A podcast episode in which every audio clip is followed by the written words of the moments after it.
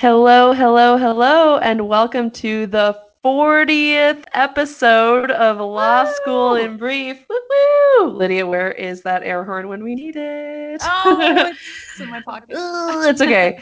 Um, but hello and welcome to the 40th episode of Law School in Brief. Uh, if you don't know by now, I am one of your co-hosts, Megan, and with me is my other co-host, Lydia, and we have a special guest this week, Cass, who I will now introduce. Bah, bah, bah, Um. Love Cass, friend, musician, fashion icon, rising too well, co-president of the Middle Eastern Law Student Association, social chair of Outlaw, and president of WashU's Black Law Students Association, BLSA. Hey, Cass. Hey, hey y'all. Super happy to be here. And Cass, you probably don't know this, but I actually talked about you, not by name, in our Q and A episode, episode twenty. Someone asked the question of making friends in law school. So let me just, I pulled out the clip. Let me, oh my God. Ask me about housing. Yes. Oh, that too. So in episode Okay. five, you featured as well. Oh, I just foolishly recorded the the clip. Well, this is stupid. wah, wah, wah, wah. I literally pulled up my phone to like play the thing. Okay. So um, just know that you were given a shout out at minute 1730. Wow. Um, Hat me up. okay, well, we should all maybe do our check ins for the week. Lydia, why don't you start?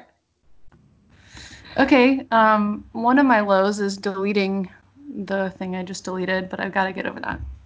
Uh, oh, my update for the week is that I started my internship Mm. and I'm just in orientation now. It's going pretty smoothly because when it's remote, it's just like a lot of reading and attending webinars. And it's kind of nice to be in a work setting again because I just know when I'm doing well. Like the feedback is just immediate. And like because I have experience in an office, I, I feel more confident compared to being a student. That's my internship update. I'll definitely talk about it more once I understand immigration law better.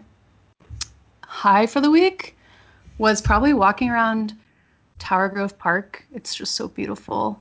It's my favorite park in St. Louis. Um, seeing the map of protests in all 50 states and also seeing pictures from Tiananmen Square, the vigil in Hong Kong. Um, and like just knowing that that vigil like defied police orders and it has nothing to do with what's happening here, but it just, I don't know, when you zoom out a little, you're like, oh yeah, like all across the world, there's stuff happening. So that's my update. Cass, why don't you go? We want to do a Cass Yeah. sandwich. Okay. Um, um, second week of my internship. Um, I'm working for the St. Louis County Prosecutor's Office in the Conviction and Incident Review Unit. So I'm really like, you know, Wow. I never want to think I had no idea. yeah, I'm very anti prisons, um, jail, whatever you want to call it. But at least like in this unit, you know, it um it kind of um like audits prosecutorial work, um, possibly exonerating people, which is probably one of the only reasons I would actually do this. But you know, sometimes I think about working in a prosecutor's office because you need good people in it. I just the thought of it makes me cringe, but whatever. Um, so that is one thing that's been happening to me. And then another thing is that BLSA finally released their statement on George Floyd, which was very tiring. Um, I literally was like, wor- we were working on that for a very long time. And so to finally release that, it's just like a lot of stress has been lifted off. Um, highs, right? Highs, yeah. Yeah. Yeah. Um, my high is actually being able to sleep. Uh, Mm. I swear I was getting like no more than like three hours of sleep, like having Oh. and work on the BLSA statement. And like it was one day where I literally was on Zoom for like like six hours straight. I was No. like people and I was just like fuck. It was just it was wild. Um and it was on a Sunday. How crazy is that? no. What was that call about? Was it like law school related, internship related, BLSA related? It was like BLSA related. Uh, okay. Yeah, like talking to the rest of the board and then like talking to other people, other organizations, talking to people who had a problem with the shit I was doing. Um Mm. that that'll be my lows when we get to it. But um, but yeah, so yeah, my highs is sleep. That's probably the best. It's the Yes. sleep. That's a beautiful thing.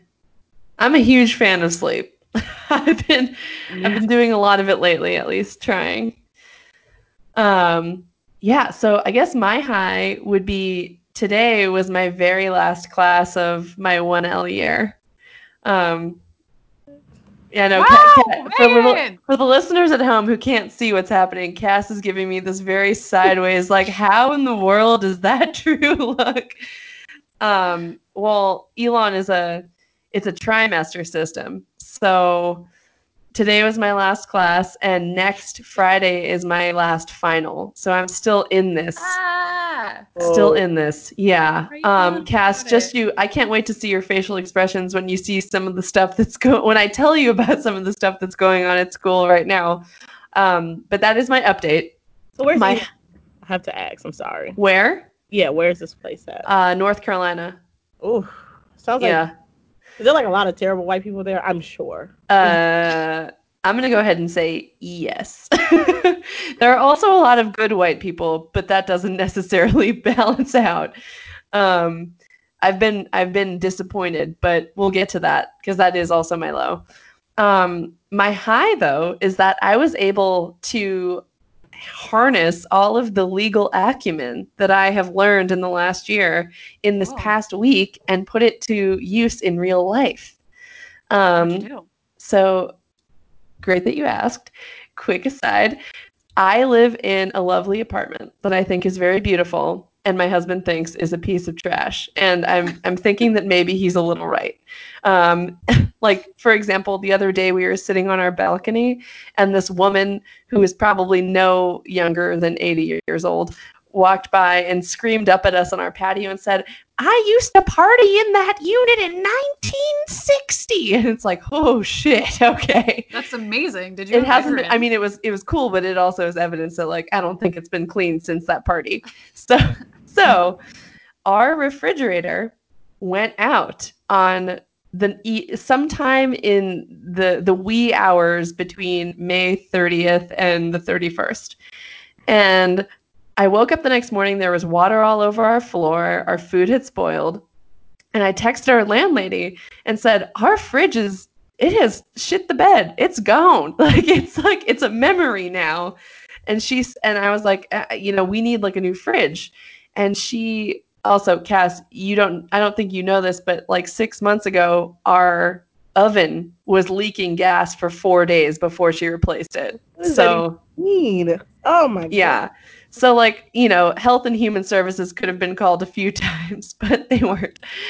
So anyway, I texted her, I said the fridge is dead. And she was like, Well, you better get a cooler ready.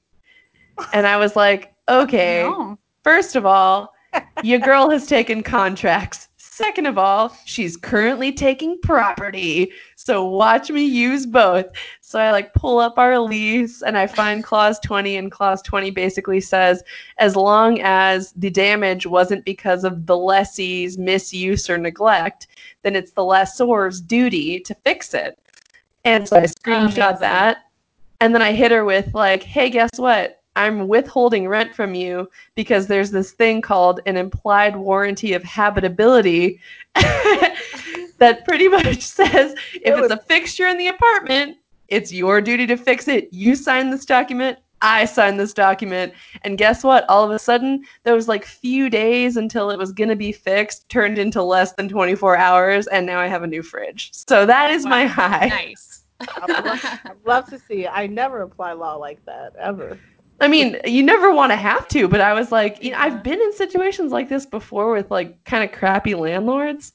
And I never, I like knew, I, I I kind of knew in the abstract the tenant rights were a thing, but I never knew what they were, much less what a lessor or a lessee was. And now it's like, I know, so I'm coming for you. And that's my point. Anywho, that was my high. Wow, That's amazing. Um, but yeah, I mean, like low, just you know, um, Cass. This will be my you, perhaps your introduction to um the pitfalls of Elon's third trimester.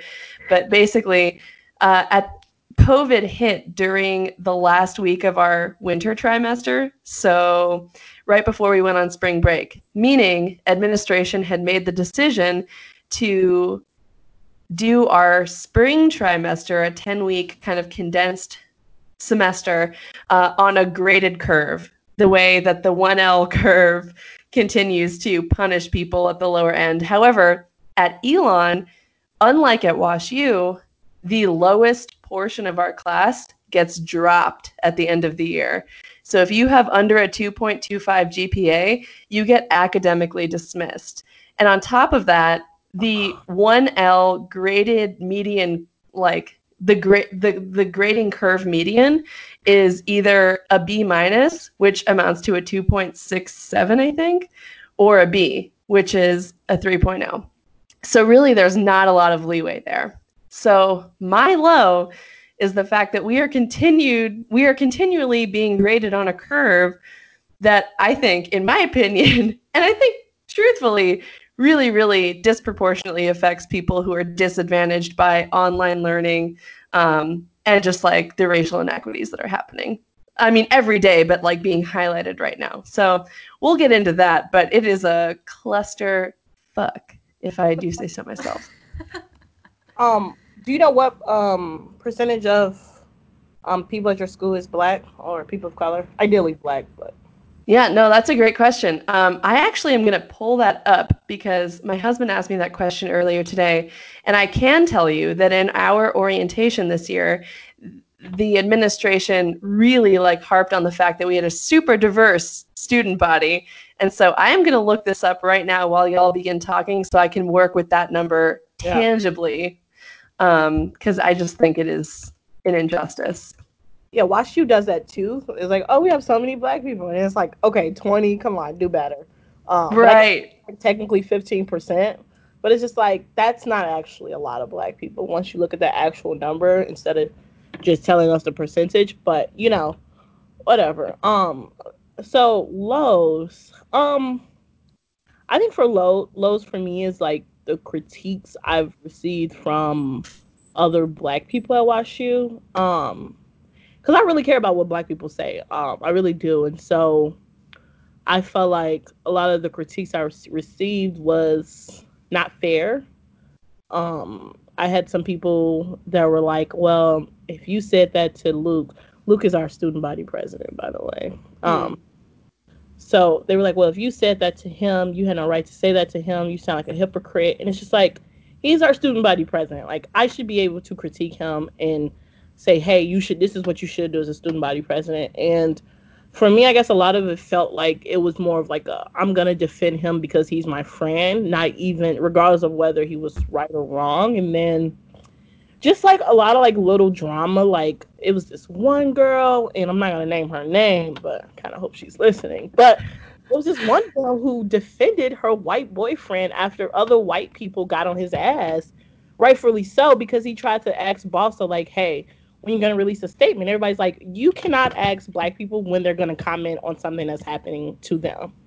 And she, instead of like, and, and then she defended him because because I guess she put him up to it, and she was a black girl, and I was just like, "Are you?" And so she she went in direction to air BLSA's dirty laundry to try to defend him, and not that it was just dirty, it was just that like we like the other people felt like we weren't being transparent, and it was just like we have nothing to tell y'all. Like I can't tell you every single move that we make, and so it was just nothing substantial to tell them tell them at the moment, and so that was just like really disheartening because it's like I understand that's your significant other, but to come to like his rescue to throw and and then throw people other people under the bus in order to do that it was just very like i'm just like man who you really with? You know what i'm saying? Like this cause is bigger than like your i'm not gonna say your relationship but your relationship. It's bigger than that. And like to do that just because you know you didn't agree with something that um, we did it was just it was just really disheartening. And um you know she later apologized but i really don't accept her apology because at this point it's like fuck you to be honest. But hope, hope maybe she shouldn't hear this. But uh um yeah i guess that was my uh that was my low yeah i just you know sometimes it just feels like a crab in a barrel thing with black people and it's very sad Can you what what is that analogy? I'm not I'm unfamiliar. I had also never heard of that. Uh, I guess so. If you put crabs in a barrel, they're gonna like pull each other down to try to get out the barrel. oh, So that's the what the analogy. So like it's almost like we're pulling each other down just to try to get out the barrel. But um, yeah, damn, that's vivid. Yeah. I don't have any low to contribute. I just put in in our outline low the police. That is low. Amen. A That's forever low. low. It's the century's low. Yes, I agree. well, our theme for the week, which I mean everything we just talked about on our lows, I mean we're gonna expand on. So um, this episode we're talking about what we can do specifically in our role as law students um, in the fight against white supremacy. White supremacy. Wow, why couldn't I even say that? Um, and towards Black liberation. So, yeah, we have a lot of different ideas here. Does anybody want to like go first? Shout out the first thing, or maybe I could do the caveat that like law students are humans. So at the baseline level, we as law students should be doing what everyone's doing: protesting, donating, signing petitions, and then for white students, you know, challenging their white peers and family, listening, reading, refraining from processing the news with their black classmates. That seems like baseline stuff to me. I I agree. I mean, so actually, um, this isn't on the list, or it kind of is, but um, this week I had become very frustrated with the silence of my white peers at, in law school. Um, and I'm, I mean, like, there are some contributing factors to this, of course. Like, I'm not on social media, so I don't know what they're saying on Facebook, but I can see what's going on on GroupMe. And it was a lot of apologizing. It was a lot of, I'm sorry, I, I can't imagine what you're going through. How can I help? And I feel like that's like a trap that a lot of white people fall into is asking their black peers and their peers of color like what they can do. But it's like, all right, I need you to understand they're already doing so much other stuff. Like answering your questions is like not the way not the way to go about this. Um, so actually, I wrote this letter, uh, and Lydia uh, helped me edit it because I was very emotional. And so I was like, I need an objective third party to read this letter and tell me um, if it sounds crazy. And initially, I'd written it just to kind of like get it off my chest, but then I ended up sending it out to the GroupMe, the 1L GroupMe at Elon. Um, and then I got a lot of positive feedback uh, and Can you encouragement. describe the letter? so yeah, the letter, the letter, it was titled um, "An Open Letter to My White Classmates and Colleagues," and basically, it was explaining how. So, for the people that have listened to this podcast since the beginning, or even in the last five or six episodes, uh, you'll understand this. So I apologize because I am going to repeat myself a little bit, but um, Elon has decided to move ahead with the 1L grading curve for this spring trimester. Um, they made that decision when the COVID pandemic had already like made its hit in the US. And I think anybody with half a brain understood kind of the trajectory of what was going to happen with this virus. And so from the very beginning, I and a bunch of my classmates felt very strongly that moving to an online learning platform and also grading people on a curve that was designed to drop people below a 2.25 GPA at the end of the 1L year was going to disadvantage folks who like for whatever reason maybe don't have great internet connection have to also contend with schooling their children at home um, things like that and that felt like a huge disadvantage. How can we be graded against people who are up against so many other barriers than we are? So that was one thing.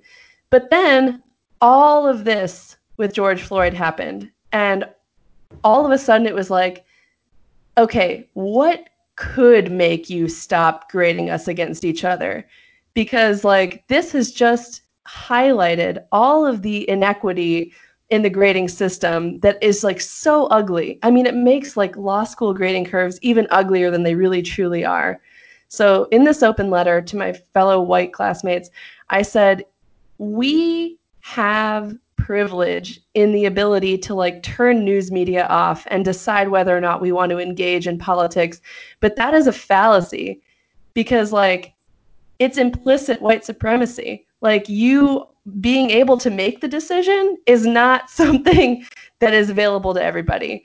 And so, if we are going to be graded against our classmates of color, the idea that we could get a better GPA than they could because we are less affected by the current state of the world than they are is disgusting. And I think that like white students should show solidarity and like show up and like give huge chunks of their time this weekend when our finals are admittedly within the next 7 days to go out and like protest or like make calls or like make donations. Um, and I sent that out and I got a lot of great feedback from students all over the board. And I sent it to all of our deans and I sent it to my professors. And we will see what happens. But it's just been really disappointing. It took Elon, for as much as I like Elon, it took them a long time to respond to. They haven't even responded to my emails, but like responded to what's going on in the world. And it's the silence is kind of deafening in that way. Yeah, that falls under the category of like challenging, like as a law student, just challenging like our administration. And I would love to hear Cass, like Cass's list of demands. Ooh, yes. Awesome. Or whatever you whatever you want to talk about, Cass, about like dealing with the administration at our school. Yeah. Um. So. So this all started. I'm gonna give y'all a little background. This all started because I was upset at like this was like maybe three, four days, three days after um, George Floyd was killed. So maybe like a Wednesday or Thursday.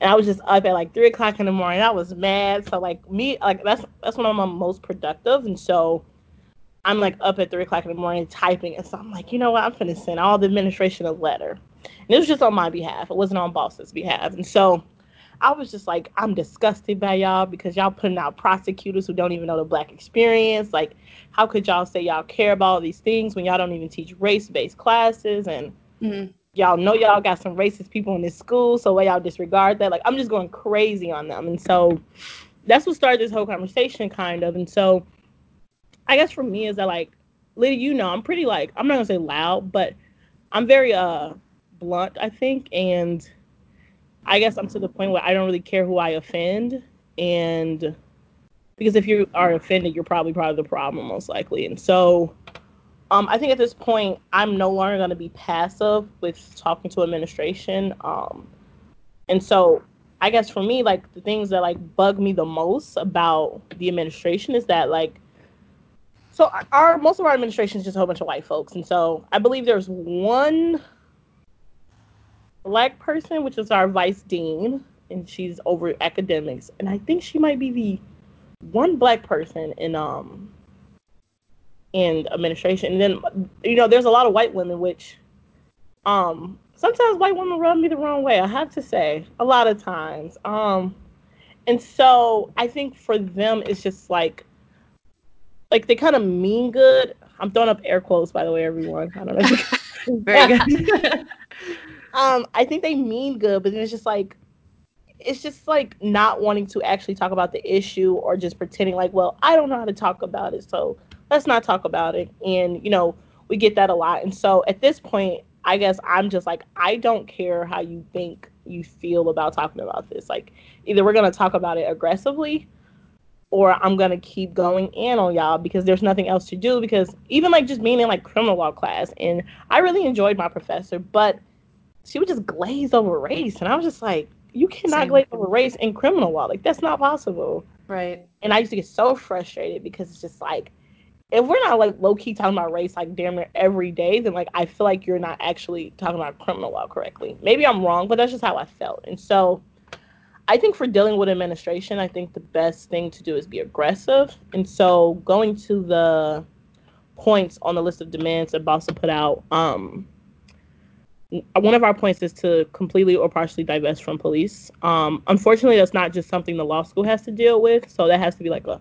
broader conversation with the entire with the entire WashU community. And so we are working on that. But the law school specific things, which was um have like a committee of students and faculty to develop like a new curriculum, and then also have like a mandatory training for uh, 1Ls as far as cultural competency and implicit bias. And so I think at this point they have no choice because they can't claim budget or not enough money because our school loves to do that. Like, oh, it's not in the budget. It's just like your professors are salaried, so no such thing as not in the budget at this point. And so I think at this point, like, and all the organizations have signed on. So I believe every organization beside like two or three, and one of them is FedSoc. Okay, I was gonna be like, they signed? no, FedSoc did not sign. Wait, um, what? Uh, what's FedSoc? I'm so sorry. Federalist Society. I would have guessed that, but okay. um, so almost every organization signed on. So at this point, they really have no choice because basically everyone's supporting it. So I mean, I think their hands are tied at this point, and so I mean, I think what we're gonna do is just stay on their ass, um, keep pushing them.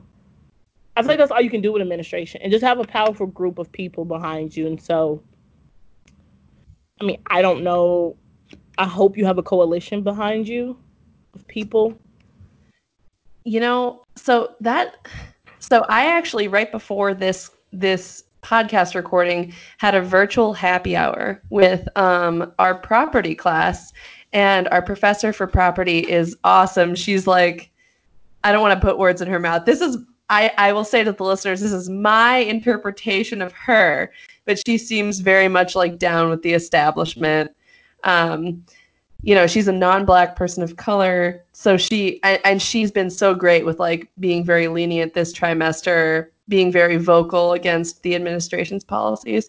But she said to us that the best way that we can kind of like make like kind of like muscle the the the administration into kind of bending to our our needs and asks is by tapping into the tenured faculty members and and really like leaning on them because they have a lot of sway. So Cass, that actually made me uh, think of a question I wanted to ask you, which is, and perhaps Lydia too, do do y'all like feel supported by faculty members, or does it feel very much like a students against faculty and admin situation? Um, I think so. We had a meeting today with um the faculty, and from that meeting, I feel supported um, the thing that like kind of bugs me about why she was, I feel like they almost just like jump on the bandwagon a lot. Like, I don't know if it's truly because they want to support us or because they're like, all right, this is the wave. We got to do it because everybody else is doing it. But I will say that I do feel supported. I think they're really about it. Um, but like I said, I think that they have no choice. I think that's where it's coming from. That like because I will say, you know, I hear this from other people that WashU hasn't had really any real like activism going on in like maybe like 10 years. And I think our class, from what I hear, people say our class is very like, we just like a class of activists or something. And so I think our class is causing a lot of up, causing a lot of uproar. And so I think they realize that they have to do something or it's just not, we're not going to shut up. And so I do appreciate that. Like, I say, you know, even though we got some bad apples, I'd be like, man, we got some good white people. I have to say, like, I'm I'm surprised sometimes. I'd be like, damn, these white people be coming through, and like, I appreciate that because I'd be so tired of speaking like shit, like, and then it just be white people like saying what needs to be said, and sometimes that is what get to other white people better, and so I just like appreciate something simple like that, and yeah, but like I said, I do think it's more collaborative effort right now. Um, but like I said, I just I just feel like it just comes from the fact that they have no choice more so than anything, which is kind of upset. But right, whatever makes you do it, I don't really care at this point. Right. I like that we're kind of like creating this culture right now, right before the new class of students comes in, because if they're walking into like a culture of activism, it's just much easier to get plugged in than kind of what our class did by doing these things. But Megan, I I actually haven't really reach out to a lot of teachers. I haven't thought about that. So that's really good advice. Not my advice. Thank you, Professor Elsa Bowie. um, but yeah, I mean, like she said that to me, and I immediately emailed the letter that I had written to my white classmates to the professors that I had this trimester. Because mm-hmm. I mean, if they're if if they're going into like a faculty meeting, I want mm-hmm. them to like mm. hear what it is we have to say um, and I by no means speak for the majority, um, but I I do speak well. I speak for myself, and by by the feedback that I got from a lot of my classmates, then like this could be I could be echoing like a sentiment that is felt by a lot of folks. So Um, Did you did you reach out to only your professors or the entire faculty and staff? Just my professors, um, and then the deans of the law school. So like the four different deans, and then the the professors I had this trimester. Um, recommend you reach out to everyone. I did that, and it was it took me an hour because I had to manually like look up every single. Whoa. But I recommend it. Um, I've got a lot of positive feedback. Um, I got a lot of people like, yeah, you're right. Like I'm gonna, you know, I'm gonna like start thinking about how I can talk about race more in my class, and so. And I even got professors like, oh, this is so powerful. People I don't know either, and so they're like, this is so powerful. Like I want to post this on Facebook, um, all of that, and so I recommend sending it out to everyone if you're comfortable okay. with that. But yeah, just one of my recommendations. You know what? I'll take it. It's happening. The minute we're done recording, I will do that. Yes. There's one more thing I thought of for um, things to talk about with the administration. I saw a petition being sent around from one of the editors at the Law Review regarding someone who uh, is racist. That I don't actually understand how Law Review works. Like, I think the administration had put them in touch with some, I don't know. Anyways, Law Review was like, we don't want to publish this person, but I guess they didn't have the full authority to just cut the piece. They needed administration to be Mhm. involved.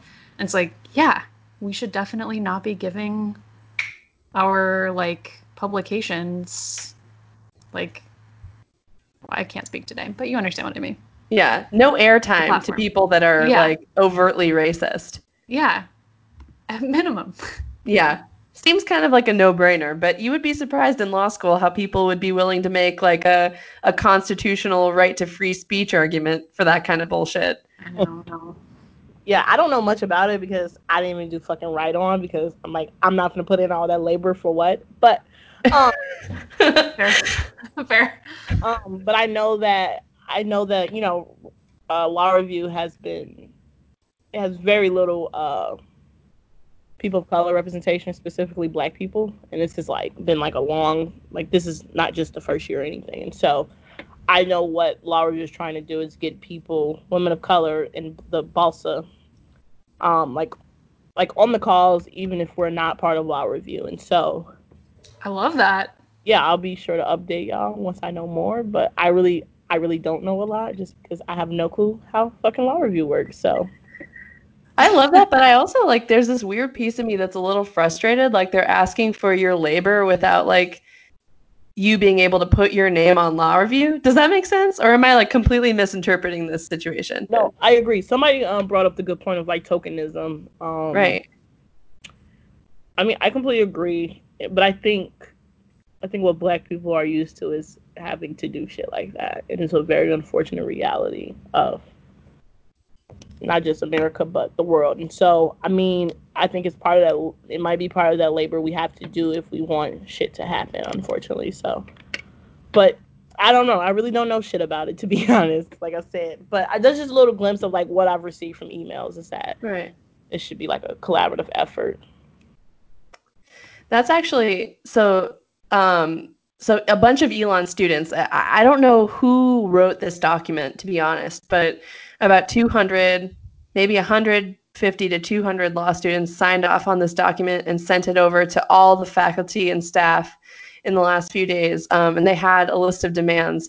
And Cass, what you just kind of said reminded me of one of the pieces of the demands, and it was that. Uh, they hire a director of diversity, equity, and inclusion devoted and trained to address issues, which would kind of, I think that was like an effort to like take the load off of the students of color to have to be like the teachers all the time. Like they're the ones who are always having to explain to people how to be inclusive and like what all of that looks like and means. Do you kind of experience that? And it sounds like you experience that at Wash U. Yeah, I mean, you know, part of me understands that's going to happen just because of, you know, being part of the Black Law Student Association. But like I said, it gets really tiring. But like I said, I'm very thankful because there are a lot of white allies that are with the shits. Quite a, I mean, apparently, and so, um, I'm very thankful for that. I don't know how Elon is. I don't know. You seem like a white ally. Um, so I, I would hope you there is, but I mean that's one thing to make it easier. But I yeah, I mean it's get frustrating having to speak for the entire black community at WashU. It's very frustrating. Um, because I don't. I mean, we all you know we all have very, you know, there's no monolithic experience, and so it's very weird speaking for the black community. But um, you know, I try to do my best just because um, I've experienced a lot of stuff that pertains to you know blackness, and so and that's what makes me so like like to be honest, quite frankly, you guys, I I don't really care to be a lawyer. Um, you're like, in the right podcast. This is this is the right place for you, Cass, because oh, you're I, talking to two people who are like, "Do we do this still?" Like, yeah, I'm gonna get the degree, but I like, do I really want to practice law, or do I just want the knowledge so I can help others? Um, Yes. I mean, if that's not the tagline of this podcast, I don't know what is.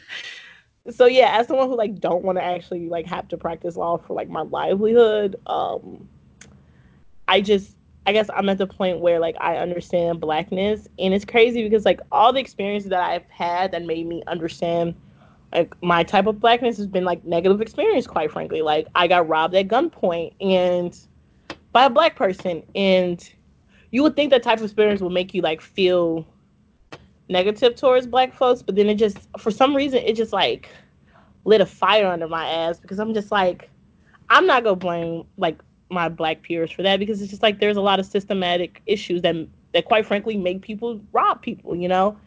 And some people are bad people. Let me like I'm not gonna pretend like there aren't like quite quote unquote bad black people, but I like to think that people wouldn't just rob people at gunpoint if there wasn't like some type of like survival issue going on. And so it's just like what makes people do that. And so I look at that as the broader issue and less about individual actions. And so that type of thing has made me realize like, okay, I need to do something. Like I need some knowledge that most people don't have. And I think law is probably outside of like medical, but how would I do medical? Come on. Um so I think all it does that for me. And I don't know how I got on this tangent, y'all. I'm so sorry. Just be talking. Do not apologize.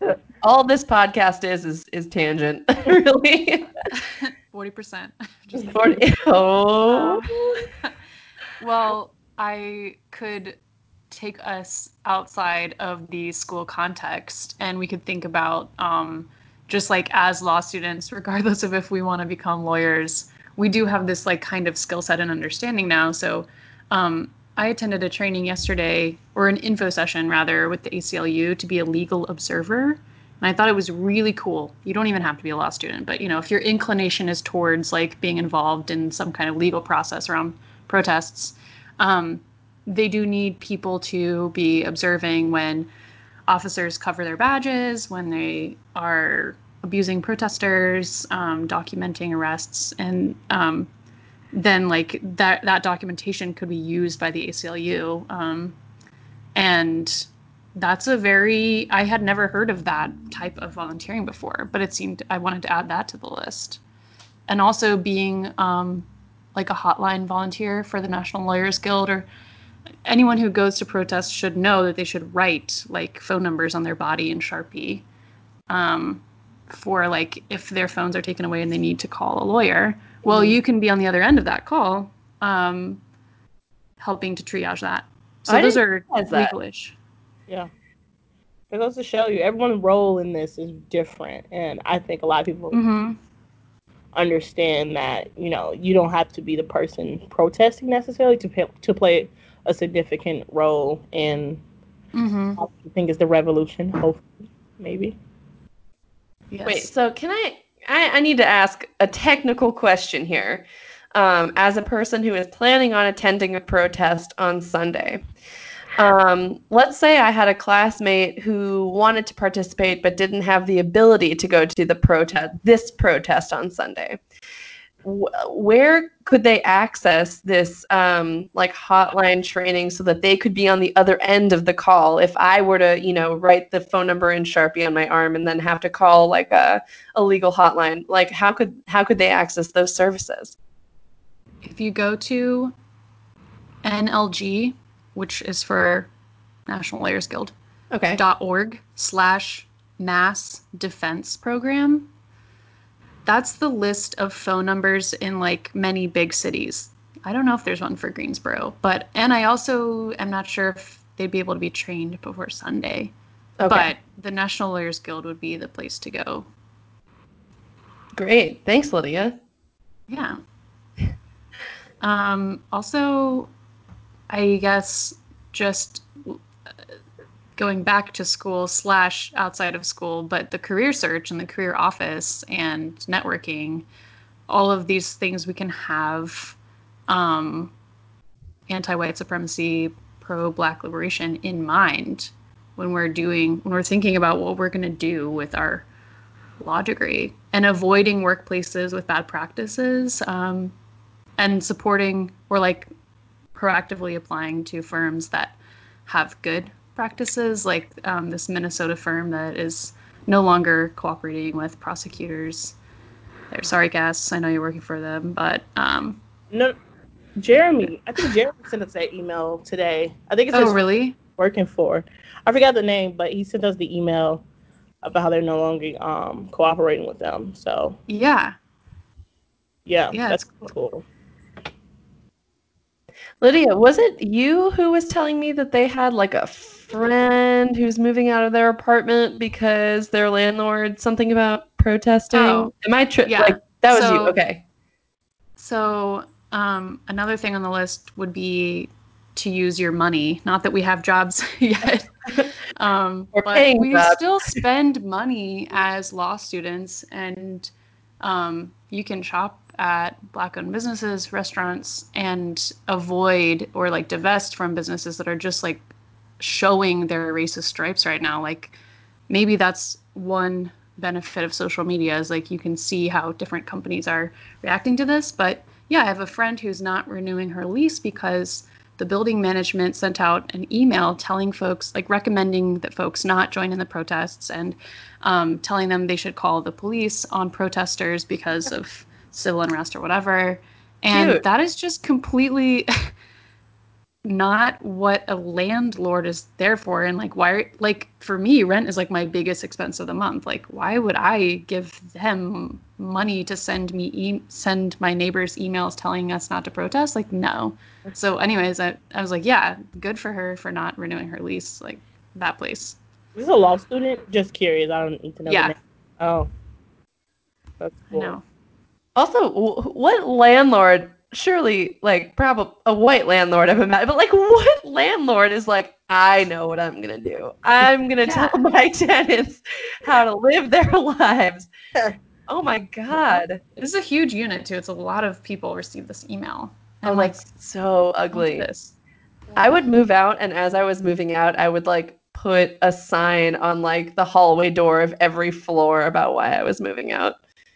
Yeah. Also, give them shitty. ooh i like that online. What was that, Cass? I say give them shitty reviews online too. Oh, yeah, smear them on the Google review yeah. because Yes. people read those. Yeah, I look at that. shit, I'm like, oh, what? Me too. It's okay. No. In a previous episode, I read the Google reviews for the Guilford County Jail.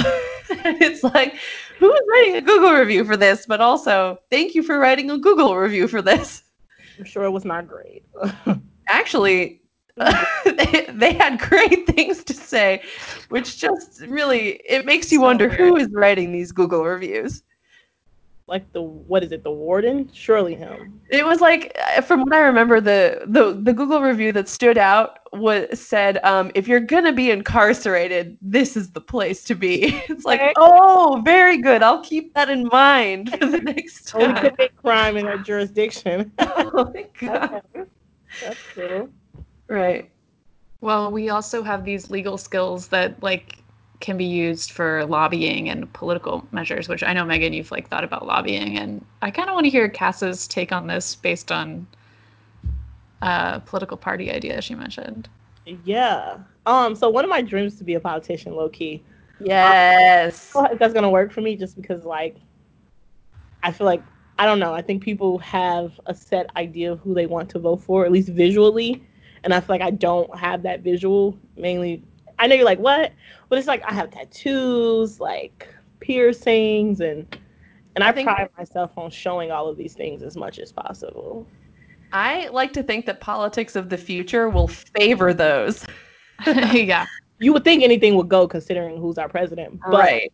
um, you know, as a dark skinned black woman, probably gonna be a little more critical of me. But you know, we will see. Um, but yeah, uh, so I believe that black people should, and our allies, sh- we should create our own political party because when you really think about it, um, the Democrats take advantage of us.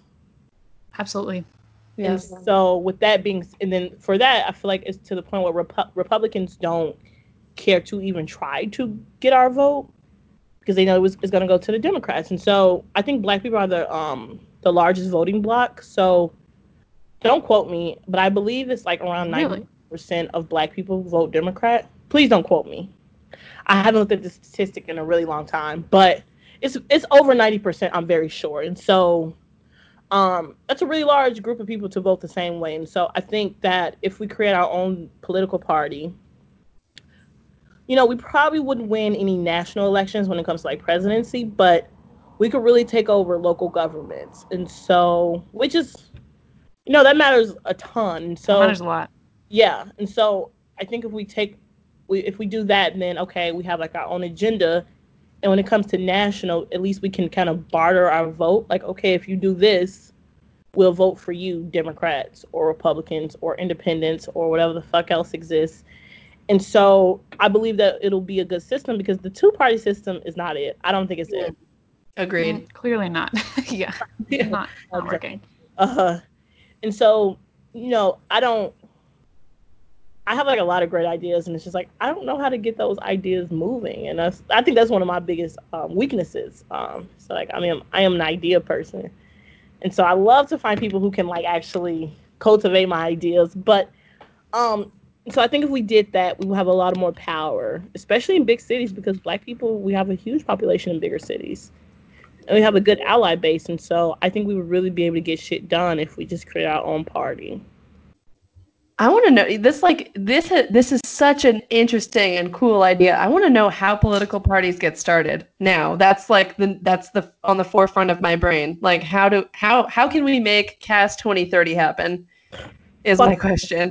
i'd to be president are you, talking about president I'm talking about is whatever you're election. talking about. That's not an election I year. not talking about president. Whatever you are talking about is what I'm Um, talking about. no i like to think I, unfortunately i think my biggest downfall as far as like being able to do shit is that i hate social media and Mm. social media is so important like i don't know how to use this shit i barely know how to use my computer Well, Um, if Joe. Biden could figure out how to media use manager. social media, Yeah. I'm sure. you would hire someone. Yeah but i'm broke lydia so oh, that's where the fundraising comes in. Yeah. Yeah, true that um I forgot about fundraising. Um, yeah, I think so. Like for me, I know personally, like I always think about going back to Chicago and running for like alderman or something. And you guys, I have to say, I don't know who's gonna hear this. You know, I don't even want to say it on air. okay, No. well, no pressure, but now I'm curious. My worst fear. Oh my god, I don't know what to say. Um, I can't even tell y'all. But wait, Are you I typing you told us your us? weakness and your like biggest fear. Oh, yeah. No, that's wow, fair enough. Sorry, listeners. That's fair enough. Bad sorry, catch. listeners, but You know what? Can I, without revealing at all what you said, I will also say that whenever somebody has suggested to me that I run for political office, I will just say straight back to them, "You don't know what I put on Facebook." like, you know, I was young when Facebook was young. I was there right at the beginning before we understood how it just kind of like never goes away. yeah. so there's that. But I will say, Uh. no face in all of them. I have to say. So maybe. um, oh, that's good. I'm very body positive, so I just be like, okay, you know, whatever. Um, but that's like my worst fear. I think that would really like uh but it shouldn't though. Like to be honest, I should be able to send nudes if I want to. That's right. Now it's out. You know, but but yeah, free speech. yeah. But Yeah. that's how it works. But um, you know, I think like when you think about the big cities like Chicago, if we were to create our own political party, and I like to think that Chicago, there's a lot of allies, and I definitely think we could like do a fifty. We can get over a fifty percent vote for some things, you know, for like mayor, and you know, Chicago, we have we have our first black um mayor, and she's part of the LGBT community. She's a woman, so and so, you know, it's things like that. We could keep doing things like that and moving towards the right direction. Granted, everybody doesn't like her, and I don't really have too much of an opinion on her, but I mean, especially like I said, these big cities, we could really get something um jumping, as I like to say. That's right. But um, yeah, it's just one of my ideas. I haven't brainstormed a lot about it. I know other people have um the same idea, but I think I just I don't know why. I think it would be very hard for some reason because I think like I had this huge debate with my mom about voting for Joe Biden, and I was just like, Mm. the fuck would you vote for Joe Biden? And I'm like arguing with my parents. I'm like, this man is terrible. I was like, he, like, why wouldn't you vote for Bernie? And like, like I think, and this is, I think this happens with a lot of like older Black people is that like they are very um moderate at the very least. Um, Mhm. They don't like to, you know, they don't like to really cause a lot of uproar. And so, like my mom, for instance, she's very like a pass. She's a passive lady. I have to say. Oh my god, I think she's gonna listen. Ox. Shout out to Cass's mom. And by passive, Cass's mom. she just doesn't like my mom she's not like she doesn't want to cause any like drama or turbulence mm-hmm. when it comes to like politically at least and so i think people like we get into the habit of voting for someone that just seems like the status quo and so with that being said i think it would be very hard to shift people to a whole nother political party especially if it seems remotely radical and so i think that'd be the biggest hurdle trying to like um create a um you know, like a black party, a black political party. But maybe with this, But I, I wonder kind of though too, is that a generational thing?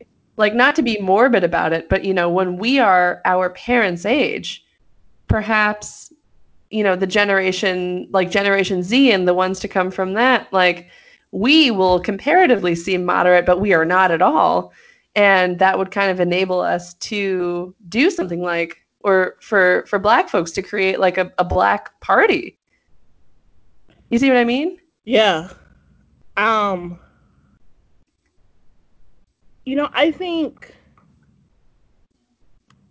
um like I so for instance, I my grandma, she's so like I don't know how old my grandma is, but I think she's up there. Shout I really out to Cass's grandma. Yeah, Cass's grandma. Bah, bah, bah, bah. she blows my mind about like how like quote unquote woke she is. And like she hates old people, even though she's What? older. It's so interesting. She's like, I'm so tired of these old people. She's like, how are, how aren't they dead yet? And I'm like, Grandma, you're part of them. What are you talking about? And I think she, I think regardless if she agree with like what we do, I think she understands that like it's our time as like younger people to become the the movement. And so I think like for instance, as long as you're pro like continuing to like change society and like understands this ongoing process regardless of if you can be part of it. Mhm. And you know, even if it, like I I'm I don't know what we're gonna think at like 60 when like all these young kids running around doing crazy shit, but I just hope I'm still with the shits, you know? That's all you can really hope for. Yeah. I can't wait till the day when like I think that I know what I'm talking about and I'm like, yeah, like gender is a construct and then my like Gen XYZ grandchild is like comes up with some other crazy thing about gender. like I can't wait for the thing what I'm trying to say is I can't wait for the things that my that I talk to my grandparents about now to seem like the old school grandparent idea to whomever is my descendant. Yeah. Also, quick shout out to my grandpa who wakes up every morning at 4 a.m., turns on the TV, and mutters, Let's see if Trump is dead yet. Oh, I love to hear it. I love to hear it. Wow. Okay, I've got one more question that I thought of for you guys. Um, Which is that, and I think maybe Cass has had this internal debate and I don't know if you have Megan, but how do you weigh working, pursuing public interest? This is kind of going back to the career question, but pursuing a public interest job that might actually ha- handle social it- issues and versus like working a job that pays you a lot of money your day-to-day tasks don't advance any social cause but you have more disposable income to support Yeah. politicians fundraising that kind of thing. Like can that ever be justified or is that fake?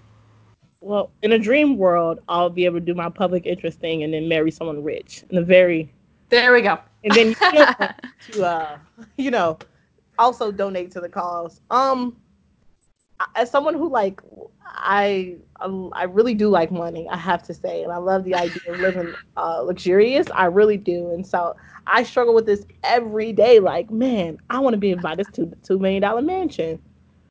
Can i do that off 60000 a year? Uh, it'll take a minute.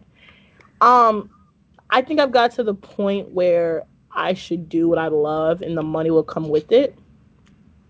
Which is a tough Mhm. point to get to because I'm like, shit, two hundred thousand dollars straight out of law school is like nuts. Like, I would love to do that, but I don't know. I mean, I think you need both people though, because somebody got to have the um the purse for it, you know, or the pocketbook. And I also think I would just be miserable mostly, and so the fact that I would be miserable mixed with um the taxes that's involved with it and the fact I would probably have to go to like a bigger city that is expensive. right. I'm just like, I don't know if it's worth it. And then still having to pay off loans, I'm just like, okay, maybe I can make seventy thousand, which is WashU I think max they will pay off your loans. And so maybe I can make seventy thousand, get my loans paid off, enjoy what I'm doing, live in a cheap city like St. Louis, and then everything will be okay. But let's just hope we marry someone rich. there we go Well, unlike Cass, I am already married, so that missed the boat on that one. married to a public school teacher, so all uh, all hopes and dreams of marrying a very wealthy person has gone out the window. Um, but I do feel I do feel wealthy uh, in another regard, and that is with love and Yes. love and Adam laughs. I mean, yeah, Adam Adam rules without getting mushy. Like, I just love him. But um, yeah, that does kind of put me in a in a more unique position because before, like, when I was thinking about going to law school many, many, many years ago, I always thought, like, fuck it, I'm like a middle class white woman. Like, I could be saddled with this debt for the rest of my life and still be okay. Um, but now that I'm married and I know like one huge piece of the puzzle is like firmly set, right? Like I know that I'm gonna prop like with a law degree, I will make more money than my than my partner, than my significant other.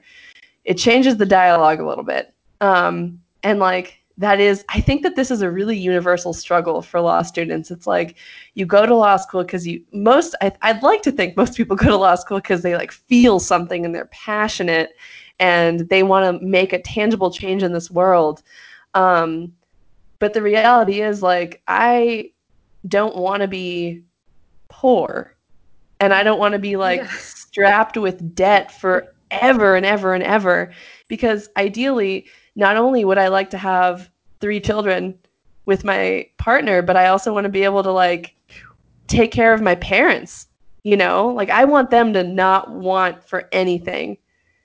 And so yeah, there there is this part of me that's like actually, I mean this right now you're asking me at like the perfect point in time or maybe the wrong point, I don't know, but like now I'm like, okay, if I could like make a hundred thousand dollars a year doing something that I felt meh about, I know that I could like pay my debts, like pay the mortgage, make sure that my family is comfortable, and also have enough time to do pro bono work and like donate whenever I can. And that's something that I know that I will do no matter what.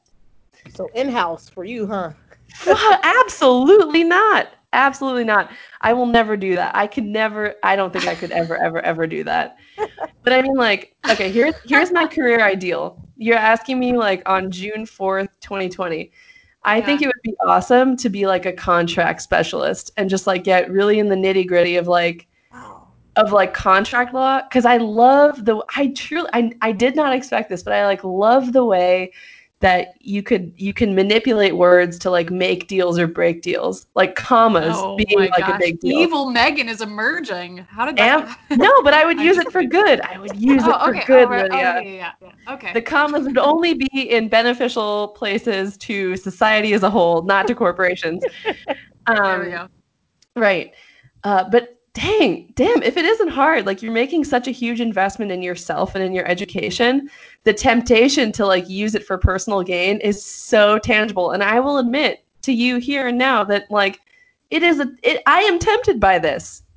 And you're it's like you're making deals with Mhm. yourself. You're saying, okay, I'll work this job that like on a 40 hour a week basis means nothing to the world at large but I can turn around and use that money for good. Um, I don't know. It's an ongoing conversation. This is a non-answer, and I I feel like my ass is hanging out a little bit. But Well, it's it's a I thought. think it's a it's a kind of a good way to end because I think a question that I like would want to leave for our white audience is like how much are you willing to sacrifice? Yeah. You know? right. We are being called to sacrifice, not just to like include people in this like wealth that we have, you know? Like yeah. And and by that you mean like. So what I'm hearing you say, like we're being called to sacrifice and not just include people in our wealth, meaning like the sacrifice is doing the job that will be do the most good for the most people versus taking a job that will do really good for you and then you can like manage that wealth and trickle it down to folks. Am oh, I I, I don't I don't know if I have like a stance on that. I just think it's like um important to think about uh like it's just not enough to like donate fifty dollars a month to like the ACLU. We need to be if it's if we're thinking about like positions of leadership that we want to have, um maybe we shouldn't have those. Maybe we should support from behind like other people. Like we should give up power, you know, so Mm, that doesn't yeah. always. I don't know how that like impacts individual career choices, but I don't know. Those are my, I think, parting words, and now I'll let y'all ramble on too. I think I've said enough on this topic.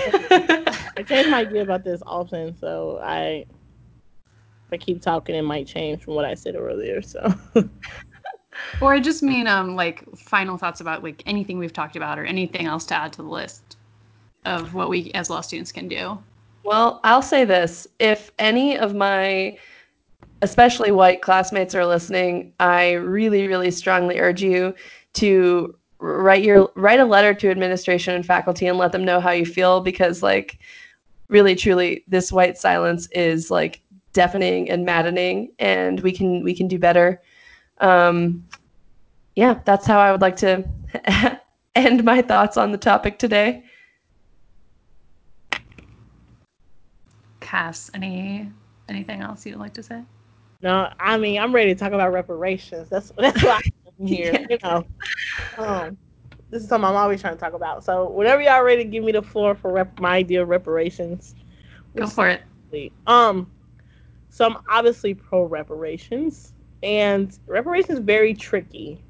One of the trickiest thing is who is black. Um, like what is the cutoff? Like, so I'm always like, okay, like if you pass for white, do you get reparations?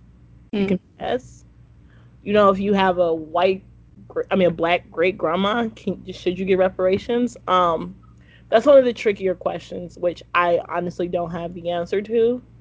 And you know, you know, it's like I would like to think, well, if you don't look black, then you shouldn't get reparations because you're not treated as black. But that's problematic in itself because there are some people who just don't look black regardless of you know how they identify with the culture. Um, but I also think about should we hand out money or should we um, do it in another form, like maybe like um, free education for your entire lifetime, which is something that I actually wrote my proposal for, which was part of a final. Um, and the only reason I think that is because I think if you're going to give a large group of people money, you need to teach financial literacy. Hmm. Um, because I would hate to see that money just blown and put back into the, you know, the circulation of white folks and back into their communities ultimately. And so, but then I think about education, and it's just like, is that even the most effective way either? And I like to think it is, um, but you know, the reality is that like I looked at a um I looked at like a I don't know if you guys watch Explained on Netflix. No, what is that?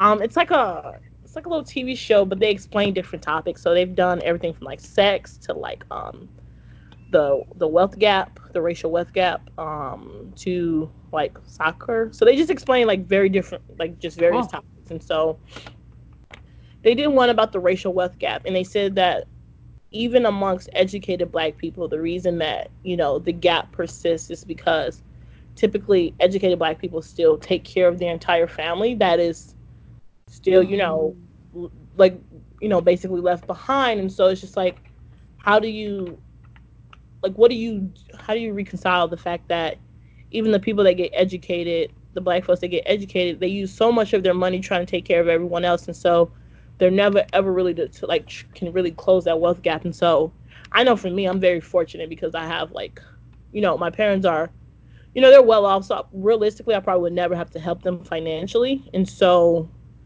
um i'm one of the you know probably one of the anomalies of fortunate people. Maybe not. But and so i think and i'm also not a first gen college student. Like my mom has a master's and stuff. And so um I think that becomes the issue with giving reparations in education, but I like to think that a lot of more people would go if they didn't have to pay for it as well. But you know, I don't know. I don't know that. I don't know like the studies on that, or if there is a study or the numbers for that. And so, whereas I like to think that'd be a good idea, I'm also like, I want my 40 acres in a meal. Like, give me that. That's hot. You know. yeah. It's just so many, and I think land is a good idea. But then it's like I don't know how America do. They'll give us some land that you can't do anything with. even though I don't know if that exists, but I know they would give us some like land in the middle of fucking nowhere that we don't know how to use. Um, and so I think the biggest issue is to like, and then it's just like if America was gonna give us reparations, they would damn near have to give us the entire country and just be like, here you go, it's y'all. Like, let's be real. And so, like, you can't just give every black person twenty thousand dollars and be like, this is your reparations. That's not enough. Right. And so that's why I think education might be the best way because twenty thousand dollars isn't a lot of money, and I feel like that's how much they would give each black person. Not nearly enough. No, it's definitely not enough um, for what we deserve, and so I think if we could get something like, and I know a lot of people are like I don't want education, I want money, but it's just like I don't know what would be enough amount of money to really do something about the gaps that you know that exist or you know living in poverty and all of that because twenty thousand dollars is not Right. And then like tw- it's like then the people that gave it would feel like they were off the hook. Mm. And Yeah. they're not. No, they're not. Especially no. And that's the thing. So it's just like how do we give reparations? And I know Congress they don't even want to get it on the like agenda.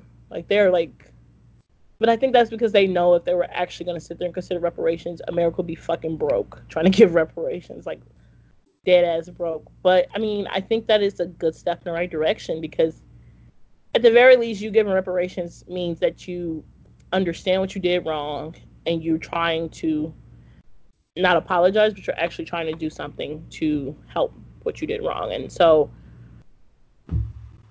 I mean, it's just we're so far removed, and it's just like, how do you really adequately give a whole group of people reparations that you caused 400 years of pain and oppression to? And I think that's the biggest issue. And so, you know, I wish I had the answer, but I think for now, I still think that education is the best way because if I could, th- I know how many people, like some of my black friends in undergrad, I know a lot of them dropped out because they literally cannot afford to be there. Mm. And I don't know if that's the main cause of dropping out or that they have to work while being in school. And like, I've thankfully never had to work while being in school. And so I don't know what that's like. But I can only imagine that shit is terrible because I can barely keep up just sitting on my ass. Yeah. off. So I can only imagine having to work 40 hours a week to be able to afford your housing. And so I definitely think that will alleviate some of the issues around higher ed, but even like being able to go to a private school for free in high school and get the quality education, you know, that should be a thing too. And so I just think it will open up a lot of windows, even if it doesn't do all everything. I think that is something. I think it's. I think that's more realistic for America than giving everyone a sum of money. And I think it might at the end do more good because, like I said, twenty like I can see them giving black people more than like thirty thousand dollars a piece, and I don't know what you could really do with that unless you make it unless you flip it into something and invest it. But like I said, there comes with teaching financial literacy, all that shit, which I also know they're not gonna do. So, so maybe what I'm hearing and as like something that we could do as students is like when we're in school, we have this amazing social atmosphere where there's like so many smart people with like ideas and more time and space than we have in the working world to just like sit down and talk yeah. and like brainstorm. So, I mean, you saying you don't know the best idea and having, but having the strong idea is like a great start to a conversation like that. So, I would add that to the list for sure. Just like talking about ideas for the future that aren't just like putting out fires now, but like building the future that we want to see is really cool. I like that a lot. I should add that to my action point reparations. Um, yeah, I do it. Yes, definitely. Make school free for all black people, which is not too crazy of an idea when you think about it. It's really not. They give out a lot of scholarships. Yeah. I like it. Well, I think we are going a little over. Shall we say any last thoughts? You know, I just want to, Cass, I want to say thank you for taking time out of your day to come have this conversation with us. I've so enjoyed getting to know you over Skype. This is like, it's I'm kind so of sad i'm i can't introduce y'all in real life. yeah, I really look forward to meeting you in person someday. Um, but thank you for taking the time to, to talk to us and to our uh, listeners. Uh, did we mention we crossed 5,000 downloads? Yes. Yeah. Yeah. So we don't have 5,000 listeners, but there are at least five people who've downloaded a thousand times. so thank you. Um, but yeah, thanks so much, Cass. No, this has been yeah, great. Yes. Anytime y'all want me back, I don't know if that's going to be yes. soon. Just let me know. I love podcasts. So amazing. Excellent. Cass, I miss you. I hope to see you in person soon. You're in St. Louis, right? Mm hmm. Yeah assuming you don't have corona, um, yeah. we could social distance hang in That's Tower true. Grove Park. That's true. Yeah, let's do that soon. Yes. Okay. Excellent. Well, farewell to all. farewell to all. all right. Bye, team. I guess. This is See you next time. all right. Bye. Bye.